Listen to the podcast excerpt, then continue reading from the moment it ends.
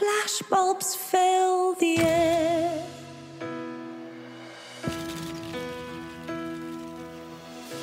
Frenzy fills the night. A lonely girl swirl, lost in blinding light. Hello, I'm Diana.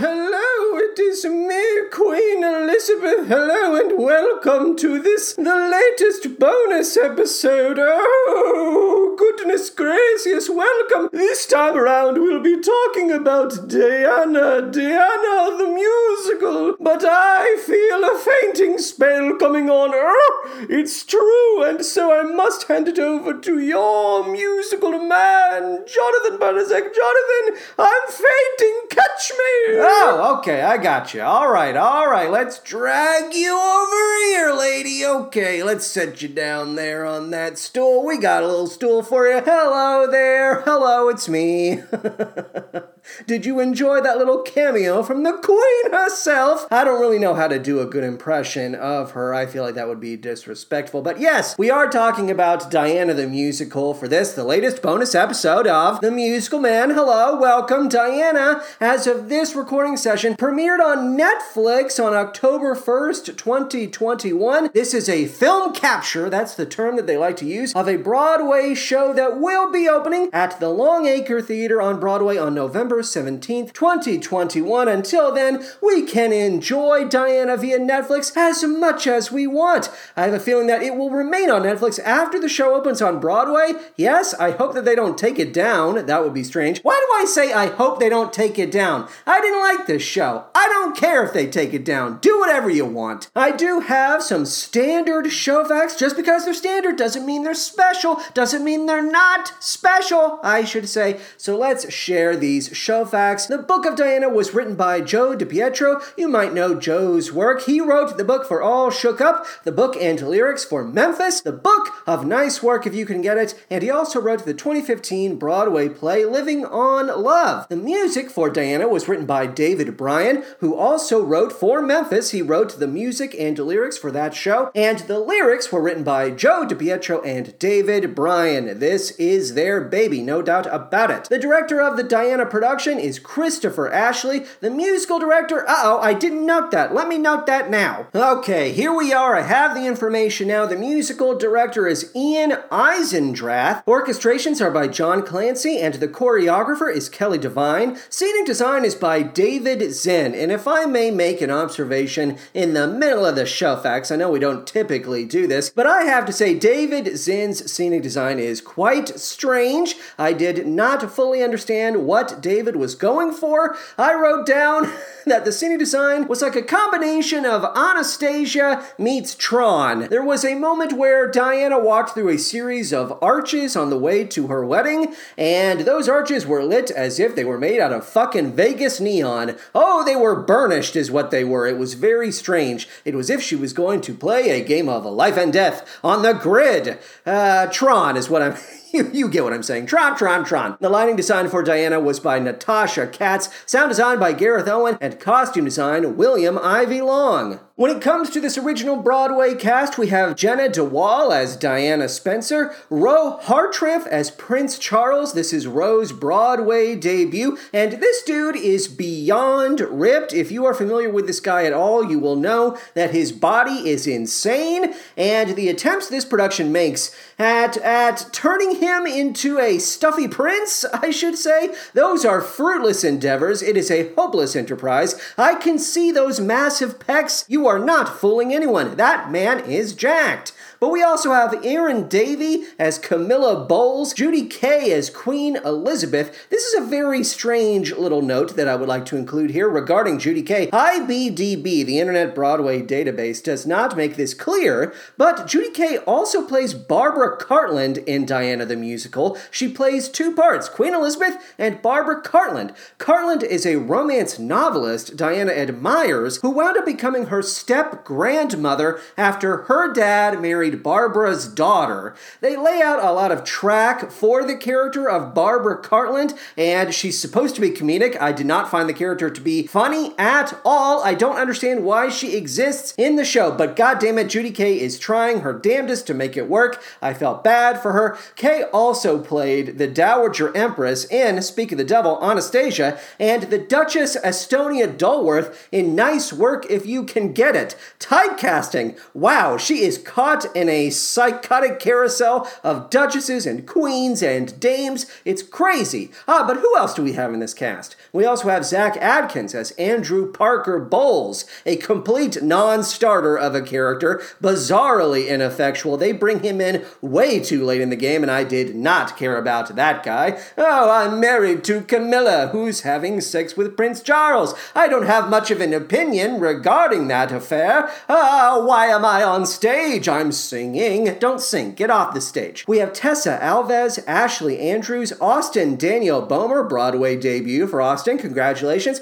We have Holly Ann Butler as Sarah Spencer, Diana Spencer's sister. This character was amazing in all the worst ways that you could ever imagine. Sarah is basically the Alfred from Christopher Nolan's Batman trilogy. I've always found Michael Caine's Alfred from that franchise to be very funny because Alfred never really seems to understand how he feels about the concept of Batman and whether or not Bruce Wayne should embrace that identity. It's kind of what's going on here in Diana the Musical. Sarah Spencer never seems to really have a hold on how she feels about her sister and her marriage to Prince Charles. They make a big deal about how Sarah Spencer used to date Charles before he ever even got together with Diana. And there are moments where it seems as if she's really against the idea of Diana getting married to this guy, and then later on in the show, she's. She's taking the opposite stance. She's saying, No, Diana, you must stay in the marriage. You must stay in the marriage for the sake of your children. Oh, but he's a piece of shit. I can't believe you're still with him. What? You're getting divorced? Are you crazy? No, don't do that. You must remain in the marriage. This marriage is a sham, Diana.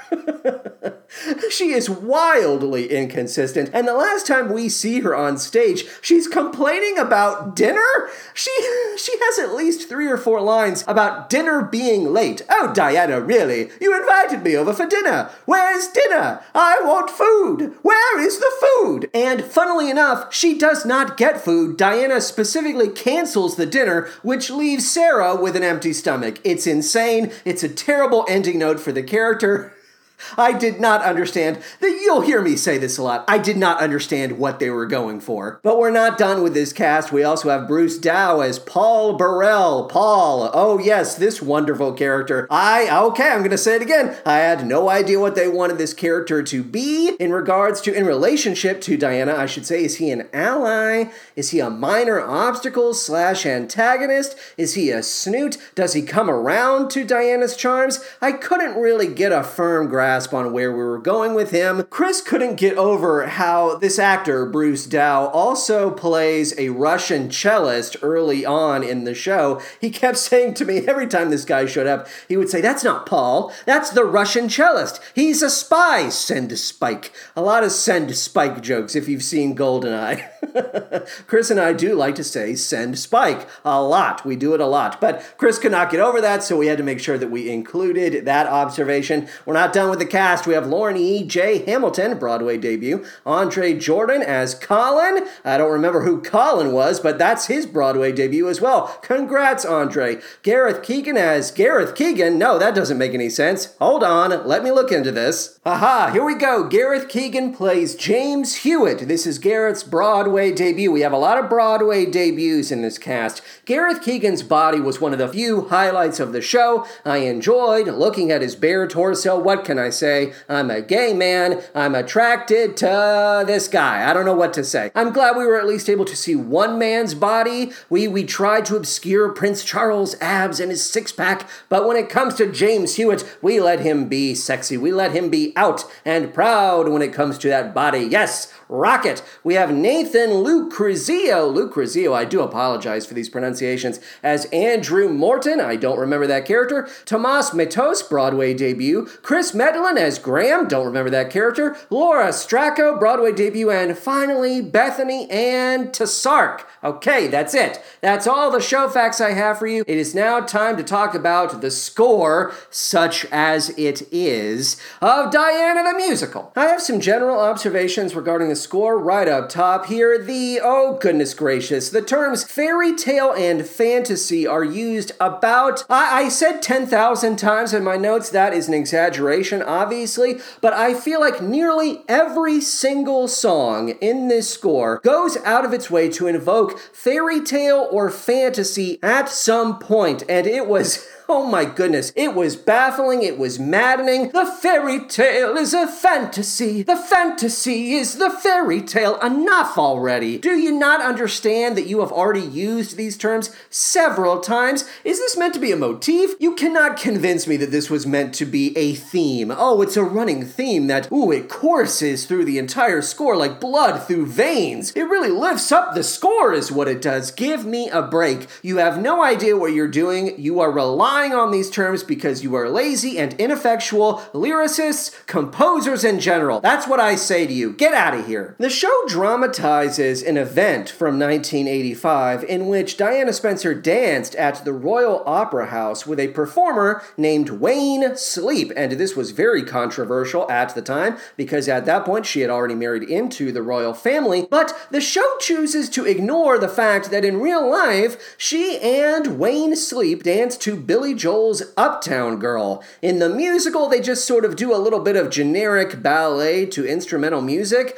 I mean, come on, pay for the song rights and stage this properly. I want to see them dance to Uptown Girl. In hindsight, the relationship between Diana and Sleep and their clandestine dance lessons could have sustained an entire show. I'm going to take that back. It might have been able to sustain a one act. Sometimes choosing to focus on a pocket of time is better than trying to encapsulate encapsulate someone's entire history. And that is what Diana is trying to do, trying and failing to do. Okay, now it's time to talk about the score in specific terms. Let's really get into the nuts and bolts of this thoroughly bland and utterly forgettable score. I want to start with Underestimated. We are not going to be hearing any clips from the score. Just to let you know, I do not want this to drag on any longer than it had to. This show was nearly two hours long. It felt like it was longer, and so I don't want to waste your time. Okay, so Underestimated contains one of the few memorable musical moments this show has to offer, and that is Princess Diana simply singing the word underestimated. She sings it as underestimated. Underestimated. She says that several times, and for whatever reason that stuck with me. I am not trying to give the show credit for this. I don't think it's a good moment, but I don't know. It just sort of it's clinging to me like dandruff or lint on a sweater. Underestimated. Get out of here. No. Under ah, get out of my head. Underestimated. That's all I have to say about that song. It's not a good song. What about the worst job in England. Well, that's when I knew I was officially in trouble. Ladies and gentlemen, everyone in between and outside of the spectrum, I knew I was in trouble when the ensemble started dancing. The ensemble is dressed as Royal Palace staff members, and oh, how they're uh, they're moving their shoulders like this, and they're doing really crazy modern dance moves. The staging was so bad, the choreography was so embarrassing. I felt embarrassed to be a fan of musical theater in that moment. This made me feel, this makes musical theater, I should say, look ridiculous and wholly incapable, wholly ineffectual as a form of storytelling. It made me question the validity of musical theater. I don't want that. I don't want to be embarrassed watching a musical. This is a subject that I have dedicated a great deal of time to. But my God, watching this the worst job in England sequence, that was nutty. I forget where this falls in the score, but I'm also remembering there is a lyric in some song from this show where they rhyme palace staffs with photographs. No more palace staffs, no more photographs, no more palace staffs. I don't really think the grammar fucking works when you put it that way. No more palace staffs. Okay, all right. This is how your people dance. This just continued the embarrassment. I felt that this was completely ridiculous. Watching Diana crowd surf and play an upright, glowing neon bass like it's an electric guitar. Man, that is certainly surreal, I will give them that, and it in no way made her seem more relatable. If that was their goal, well, goal not accomplished. The ensemble seems angry throughout this song. They are singing to Prince Charles, or I should say in the direction of Prince Charles, because this is all taking place in Diana's mind, and Prince Charles does not realize the ensemble is singing at him and dancing angrily. This is how your people dance, Charles! You simpering pissant! Fuck you! You are an ancient artifact of a time that should have died out a long time ago! This is how we dance! We do the robot! And then at a certain point, Charles joins the fantasy and he's doing the robot, he's doing the worm. No, he doesn't do the worm, but he's doing all kinds of crazy dance moves, and it's stupid, is what it is. It's stupid. Wow, what about Snap Click? This is a song that's in the show. This is a real song and a sequence that they fully staged. Hachi Machi, characterizing the press as a mob of heathens, ooh, bloodthirsty, foaming Cujo types. Ooh, we're dogs in the street. Urgh, our weapons are our cameras. Ha ha ha, come here, Miss Diana. We want to take a photo of you, we're little demon goblins. And they're dressed in identical film noir trench coats. They use the trench coats as capes as if they're vampire bats. Subtle, very subtle. This does feature a little bit of musicality that stuck with me, like dander or dandruff or lint. And uh, how does it go? Oh, it goes like this snap, click, snap, click. I kept singing that all night, all throughout the morning. Snap, click, snap, click. Look at this. The kindergarten teacher is a fucking bitch. Like, they say, they say bitch. I, I don't want to say that too often. It, it's not a word that I like to use, but my God, that really. that really threw me for a loop. I really couldn't believe it when we got to the song I Will, and I realized, oh, we're actually at the wedding of Diana and Charles. I'm pretty sure that not 20 minutes had passed, and we somehow had already gotten to the wedding. We move way too fast through Act 1. The songs practically exist on top of each other, and the book scenes, if we can call them that, they are bizarrely truncated. Was the show edited for Netflix? Are we trimming some of these book moments, I kind of got that sense. By comparison, Act 2 has almost nothing to say, and everyone just sort of stands around arguing endlessly. Oh, you know how much I hate musical theater arguing. Man, that is boring. The wedding should have been the end of Act 1. Am I right? I know I'm right. I want a full act that leads up to the wedding. I want a full act of Diana's life before she officially enters into the world of the royals. She talks about missing her students, but we never see them, so it doesn't mean anything. Oh, I never got to say goodbye to my kindergarten class. Well, that would mean something if I actually saw you interacting with those children. That would actually make you seem more like a fucking human being, but we never saw that. Act 2, in this hypothetical situation of mine, this better version of the show, in my version, Act 2 would have pushed Charles to the background and focused on Diana's humanitarian work, actually dramatizing it for the stage. The AIDS scene, which is coming up in a bit, the scene where she meets with men who have AIDS, that scene is the only time when Diana is allowed to enter into one of her own headlines and breathe and exist as a person. Show me more scenes like that. Show me the minefield that she walked through, the active minefield. That was an enormous moment from Princess Diana's life, and it's it's relegated to a passing observation. Oh, she also did that. She did this, she did that. Don't just say she did this, she did that. This is supposed to be a show that honors her memory. Don't just say she did this, she did that. Wasn't that cool? Wasn't that great? Moving on. No, you don't just rush past shit like that. Ah, what a mess. I miss you most on Sundays. What a stinker of a duet. This is a duet between uh, Prince Charles and what is her name? What's her fucking Camilla? Right, Camilla, that's it. It's a duet between Charles and Camilla. The lyrics are pure hallmark nonsense. Could you tell I was stalling while I while I skimmed through my notes?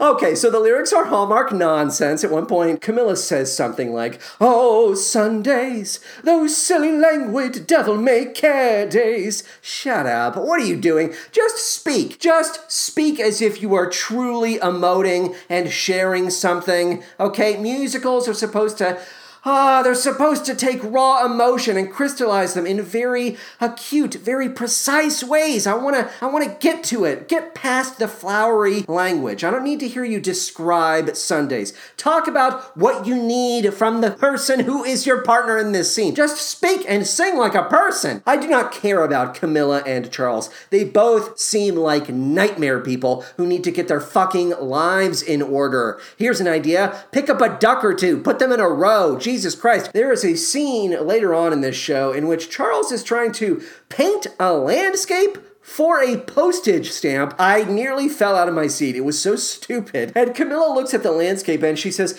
Well, it's not your best. Okay, how did this make the cut? Why am I watching these boring, emotionally impotent people? Wowie, wow, wow, wow. Here comes James Hewitt. There's a song called Here Comes James Hewitt. The introduction is made by Barbara Cartland.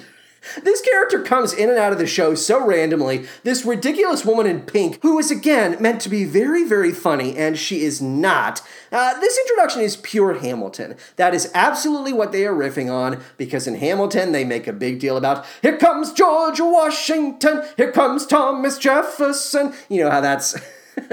Those are real melodies from the Hamilton score. Yeah, da, da, da, da, da. What am I riffing on? Yeah, da, da, da, da. I don't know what I'm doing. Maybe you know what I'm doing. Okay, so this song is nutty and goofy in all the wrong ways. I did not think it was fun or funny. Dude is just grinding a saddle for a solid 30 seconds. He has no shirt on. He is grinding his fucking balls and cock into this saddle. Again, I liked looking at his body, but I was also. I felt like a pilgrim. I was blushing and going, oh, this is just, this is silly. This is not, this show wants to be sexual, but it is so toothless when it comes to the sexuality. Watching Diana and James, my God, watching them trade banter about horse cocks, essentially, is beyond painful. And again, this is another scene that's supposed to be fantasy. It, it's not supposed to be representative of what actually happened in real life. Barbara Cartland is sort of like directing the scene and she's writing dialogue for them. It is a mess. That device is fucking garbage. Get rid of that. That is something that in the workshop process, they should have realized wow, one too many elements. We do not need her step grandmother, who was a romance novelist, coming in and directing scenes and writing dialogue for these two where they're like, oh, so does your husband give you riding lessons? Oh, he does, yes, but he's not very good at riding. Oh, maybe he has the wrong horse. Oh, I'd love to see your horse sometime. Oh, I, I can assure you, Diana, that, oh my God, I'm, I'm touching my own tits. Yes, I can assure you my horse can do the job. Oh, oh, yes. Oh, oh, fuck, yeah. Duh. Disgusting. Stupid. Childish. Get it out of here. No, no, no. I say that all the time. Get it out of here. No, no, no. I'll throw this in here while we're here because Diana keeps talking about how great James Hewitt would be for her children. He would make a good father for her children. You can't keep talking about Harry and William, her sons. They make a big deal about how, oh, we have to stay together for the boys, the boys, Harry and William. Oh, they could really use a strong father figure. Charles is such a shit. But you can't keep talking about the children as if they matter when they never appear on stage. They are phantoms, they are specters. We never fucking see them even once. We absolutely should have them be on stage as living, breathing people, real characters. We need stage time dedicated to Diana's actual working relationship with her children if we are meant to care about them. The stakes are supposed to be so high. My God, this family, what will happen if we split up this family? I don't see the family. I don't see them. I don't hear them. I have no ability to process them as real people. Well, we have to have the romantic step grandmother, the romance novelist. We make her a character, but the kids? The kids get no stage time? Stupid! No! I suppose if James were to be on stage with Diana's sons, it would only further the conspiracy theory, if you're familiar with this conspiracy theory, that he was Harry's biological father because Harry has red hair and James Hewitt has red hair. Apparently, this conspiracy theory is untrue when you look at the timelines of the pregnancy and when their affair started. But you know, maybe that could have been a fun Easter egg. Ooh, an implication, a conspiracy. Why not? You might as well address some of the conspiracy theories that surround this family. Everyone's obsessed with all of the conspiracy theories. Why not throw those idiots a bone? I mentioned this a few minutes ago, but there is a scene where Diana goes to meet with gay men who have been diagnosed with HIV. They are dealing with HIV and AIDS. This sequence is known, I believe, as Secrets and Lies. I hope I'm not getting that wrong. The show does not care. I'm not convinced that the show cares about Diana's work with AIDS patients. It is merely another stop on the bus tour that is this show. Oh, on your left, some men who are dying as a result of HIV and AIDS complications. Moving on. We never bring it up again. We never bring it up again. After moving beyond it, it's just another fucking footnote. It's so insulting, but at least it occurs on stage. They do not relegate it to a headline that is delivered in passing. So I guess I should be grateful for that, that the gay men exist on stage, unlike her children. the children don't exist, but these gay guys get their moment in the spotlight. Oh, I suppose I should be grateful. Take what you can get, Jonathan. Representation is representation. Love is love is love. All right, fine. The main event is a terrible sequence in which the, oh goodness, how do I even begin to describe this? A boxing ring of sorts is set up so that Diana and Camilla can face off against each other. Ooh, and a cat fight to end all cat fights. Ooh, goodness gracious. There is something in here about it's the thriller in Manila with Diana and Camilla. If you have not watched this, you will think I am making that up, but they really do sing that line. It's the thriller in Manila with Diana and Camilla. They say it several times because they're so proud of themselves. They want to honor how clever they are. Can you believe that we came up with this? I don't know, maybe this was something that people said in the tabloids at the time. I don't know. It's the thriller in Camilla with Diana and Manila. I don't know why. I'm fucking it up on purpose. what about what about the song The Words Came Pouring Out, which sounds exactly like the chorus from Pete Townshend's Let My Love Open the Door. And the words came pouring out, Let my love open the door. it's just it's so stupid. Most of these songs sound like derivatives of pop tunes that I would rather be listening to than than this score. I would prefer those over this score is what I mean to say. Diana references the Pet Shop Boys early on in the show and let me tell you, I would much rather hear a Pet Shop Boys score about Diana Spencer. That would have been much more interesting. Then we have a song called The Dress, which I believe is the song in which Paul, the character Paul, sings, This is a feckety feck feck feck feck feck feck fuck you dress. They say feckety feck. It is so fucking stupid. This was the moment I fully accepted how insulting the show was to Diana Spencer's memory. If I were Harry or William or her sister or any member from her family, I would be deeply disgusted by this show. She was a real person, and this reduces her to an illustration out of a pop up book. It sucks. It's like we're watching a terrible version of Pretty Woman or The Princess Diaries. It fucking sucks. Most of Diana's emotional turns in this show are filtered through her dresses. I don't really know why. She steps into her wedding dress. She discards the dresses chosen for her by the queen in favor of stylish modern dresses. Oh, what a turn! She buys a feckety feck feck feck you dress to piss off Charles. Then, at the end of the show, the dresses are sold for charity. So that's a button on that little arc. The dresses have an arc. The dresses have more of an arc than she does. I would argue. There are so many trick dress effects. Broadway loves a trick dress effect, a quick change. Oh, how many tricks can we pull? Too many is the is the answer to the question I am posing. To be clear, the show does not care about Diana's charity work. I know I've basically already said this, but I want to say it again. It reduces most of that work to lines. Lines from the book that are delivered in passing by members of the ensemble. These lines are often placed on top of each other so they get cut off. You never get all of the information you would want. Oh, I want to hear more about that. Oh, well, well we've already moved on. Oh, I, I would like to hear more about that. No, no, okay. I guess I guess I'm gonna have to fucking look it up on Wikipedia later. Thanks a lot, show. Thanks a lot, musical. I only have two more songs to talk about from this dumb, dumb. Oh, boo, boo, boo, boo, boo. C minus score. If I had to put a grade on it, C minus score. I want to talk about an officer's wife. I think this is meant to shed some light on the Queen. This is a big, rousing anthem for Queen Elizabeth, but it's a little more than a hilarious bit of stuff and nonsense. I could not pay attention to it. There is a story being told. There is a there are so many references to the Queen's past, and I could not hang on to any of them. They slipped through my fingers like water. I did not care. The Queen makes a joke about cutting off Diana's head. She says, "Oh, I wish it was like the old days. I wish I could cut off your head and call it a day." She isn't what I would call a sympathetic character. My God, the jokes in this fucking show. That's supposed to be a joke. Oh, I wish I could cut off your head. Do we not understand that? there are many people who believe the family put a hit on Diana. The royal family killed Diana is a huge conspiracy theory. Why are we indulging in that? I would say let's not indulge in that particular theory. And finally, I want to talk about If, otherwise known as Light the World, the strobe effect that is paired with Diana's final exit.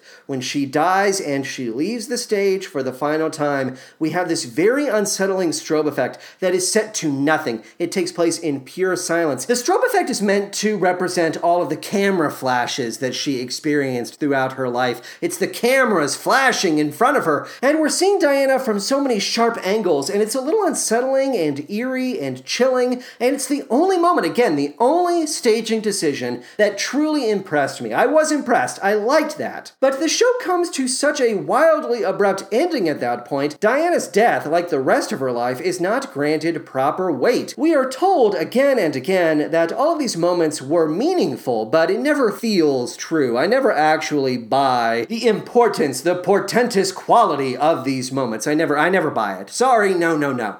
Final thoughts. Okay, final thoughts. What do I have to say here? Oh, oh, let's start here. This is a bad imitation of a bad West End show. It feels like a West End show that came over across the pond and is now on Broadway, but it was written for Broadway and it just seems so strange, so outdated. It feels like it's from 10 to 15 years ago. I'm not convinced that Diana's story is even meant to be adapted for film, television, or the stage, any medium. I don't think any medium would really do her justice. Diana the musical turns Diana into a PG 13 girl boss, and from what I can tell, Pablo Larraín's upcoming film Spencer, which stars Kristen Stewart as Diana, I'm afraid that is going to swing too far in the other direction, putting Diana under a microscope so as to obsess over her every wince. Let's put the camera right in her face. Look at her cheekbones! She's so gaunt! She's so hunted! Those are hunted cheekbones! And The Crown, well, I've never seen a minute of The Crown, but that show feels very much in the mold of prestige television. That is, in actuality, no more or less prestigious than the tabloids it would seek to criticize. We need to back away from our obsession with these people, the royals, and stop elevating them to the level of pop culture deities. We really do. We need to dial that shit back. That is my advice. This would have been better off in the hands of a major composer. If we do, if we do insist on turning Diana's life into a musical, I believe that we would have been better off in the hands of, I hate to say it, but an Andrew Lloyd Webber or even Frank Wildhorn. I would be very interested to see Wildhorn's take on this material. I would like to see what he comes up with. Wildhorn knows how to write anthems and love ballads that actually stay with you sometimes. He has a better track record than these guys, at least. Yes, the Frank Wildhorn songs would probably have been cheesy and treacly, but they would have been memorable, is what I'm trying to say to you. As it stands, the score we got feels like something pulled off of a Costco shelf, utterly soulless and without character. No offense, Costco. Here's my big prediction I believe Diana will absolutely flop when it finally opens on Broadway. I don't think it's going to do well. Die hard royal obsessives will think of this as nothing more than cliff notes, and casual observers, like my husband, Chris, will probably be baffled as to why any of this should matter to them. Chris felt that way. I completely understand why he felt that way, and he is not going to be alone. I think this show is going to sink like a stone. Now, I'm done talking about Diana the musical because right now I want to focus on Princess Diana the musical. This is a completely separate show that I have known about since I was in college. I got the cast recording when I was in college, and I've been obsessed with it ever since. This was a passion project for the show's author. The book was written by Karen Sokolof Javitch and Elaine Jabenis, but we really want to focus on Karen Sokolof Javitch. She wrote the music and lyrics for this show. It's a very strange love letter to Princess Diana. It is so bad, but it actually, in terms of structure and the subjects it chooses to address, it is closer to Diana the musical than Diana the musical would ever care to admit. They are very similar shows in terms of how they approach this life and the the success rate. I would say both are equally successful when it comes to really capturing Diana's ooh her ethos, her ether. I don't know what word I want to use. It's important to note that I own, if I may brag, humble brag, I own the actual original cast recording of Princess Diana the musical. The version you can find on Spotify features an updated score that does not include a lot of the more, shall we say, painfully embarrassing numbers. I do believe that Karen Sokolof Javitch has tried to improve this score and make it less embarrassing. And I say, why? Why did you go back to the well? Why are you trying to mess with this brew? It was perfect as it was. It is so bad and we are going to be hearing a couple of songs from it today. But first, I want to talk about the other musicals and projects Karen Sokolof Javitch has authored, has spearheaded. We have musicals, we have song cycles. Here are some titles for you Surprise, the musical, from generation to generation. How about Love at the Cafe? His name was Freedom. Knows one? Fun songs for Jewish kids and teens. Going through the Big D, songs to help you cope with your divorce. Ah, here we go, the tribute album, the full name of which actually is the tribute album, colon, dedicated to Steve Jobs. We have songs that are dedicated to Steve Jobs, of course, but also Michael Jackson, Maria Shriver, Lea Michele, and Liza Minnelli. They get a combo track, if you can believe that. But then we also have a song that's dedicated to Paul McCartney and Nancy Shevell. Why not? And then finally, the other show I want to mention is Everything Happens at West Side High School. Yeah, that sounds fun. A lot of these projects, most of these projects, incorporate songs originally found in Princess Diana the musical. She cribs from her own trunk of songs constantly. The material is constantly being recycled, regurgitated. I am obsessed with this woman and her body of work. This is certainly true of Karen's Octomom musical. Ho ho ho ho! Yes, you thought nobody would remember that, but I've been following you for some time, Karen. I am quite familiar with your Octomom musical that you wrote. That is currently not being advertised on her official site. It was at one time, it is not currently, but many of the Princess Diana songs were recycled for the Octomom musical. It's true. She also produced two albums of love songs entitled Men in Love and Women in Love. Yes, that's right. These are for gay couples, and they feature track lists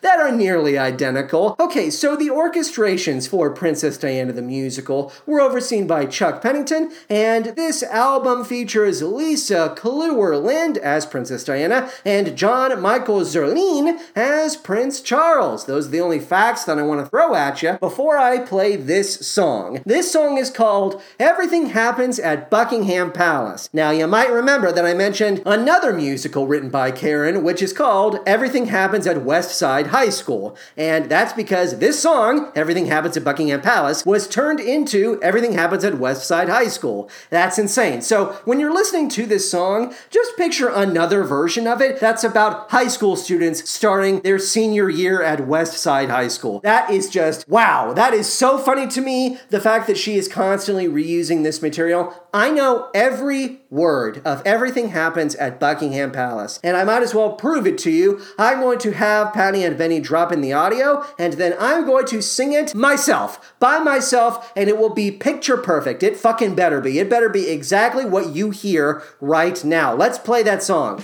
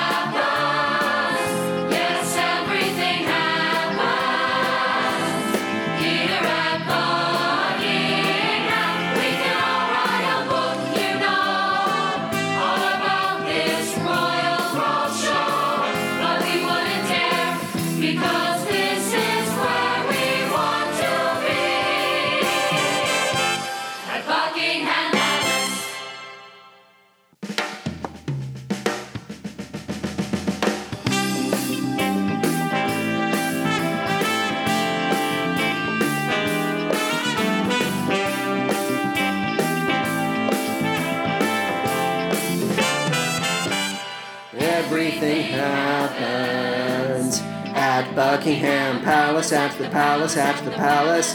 Everything happens at Buckingham Palace. We are shining up today for His Highness's birthday. Prince Charles will celebrate. Hundreds invited and more, even ex girlfriends he adores as he searches to find his mate. There's excitement all around. Can Cinderella be found? Who would you nominate? Yes, everything happens. You know it all happens. Yes, everything happens. Here at Buckingham, we could all write a book, you know all about this royal pro show, but we wouldn't dare because this is where we want to be. Da da da da! At Buckingham Palace. I told you I fucking knew every single word of that song. I've been listening to it since college, you motherfuckers. You didn't think I could do it. I wasn't looking at a fucking thing. I didn't have any notes in front of me. Are you impressed?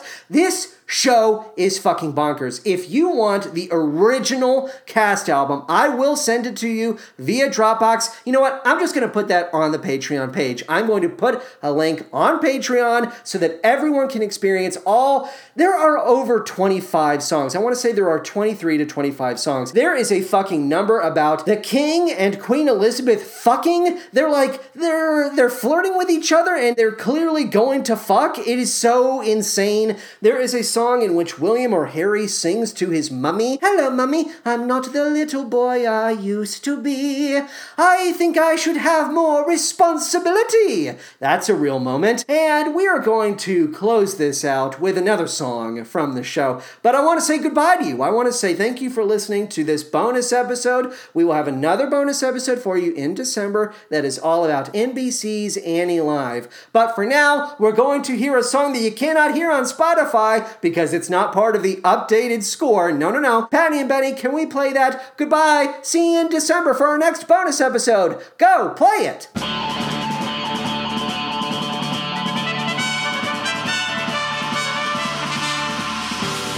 welcome you to Tokyo.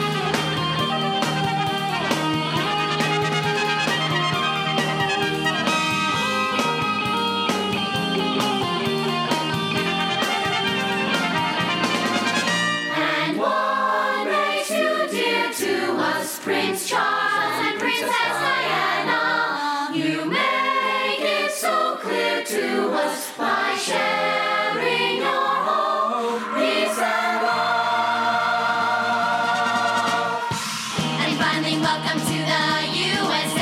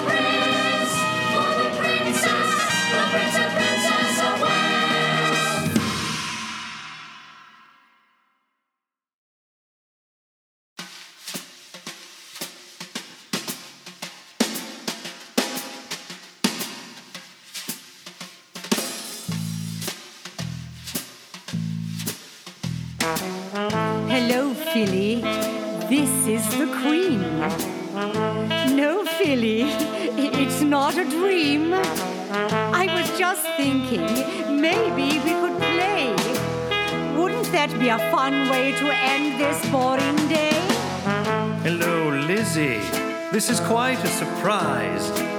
It's been a long time since I've seen that look in your eyes. Philly, darling, let me crawl in by your side. Goodness, Philly, you haven't died.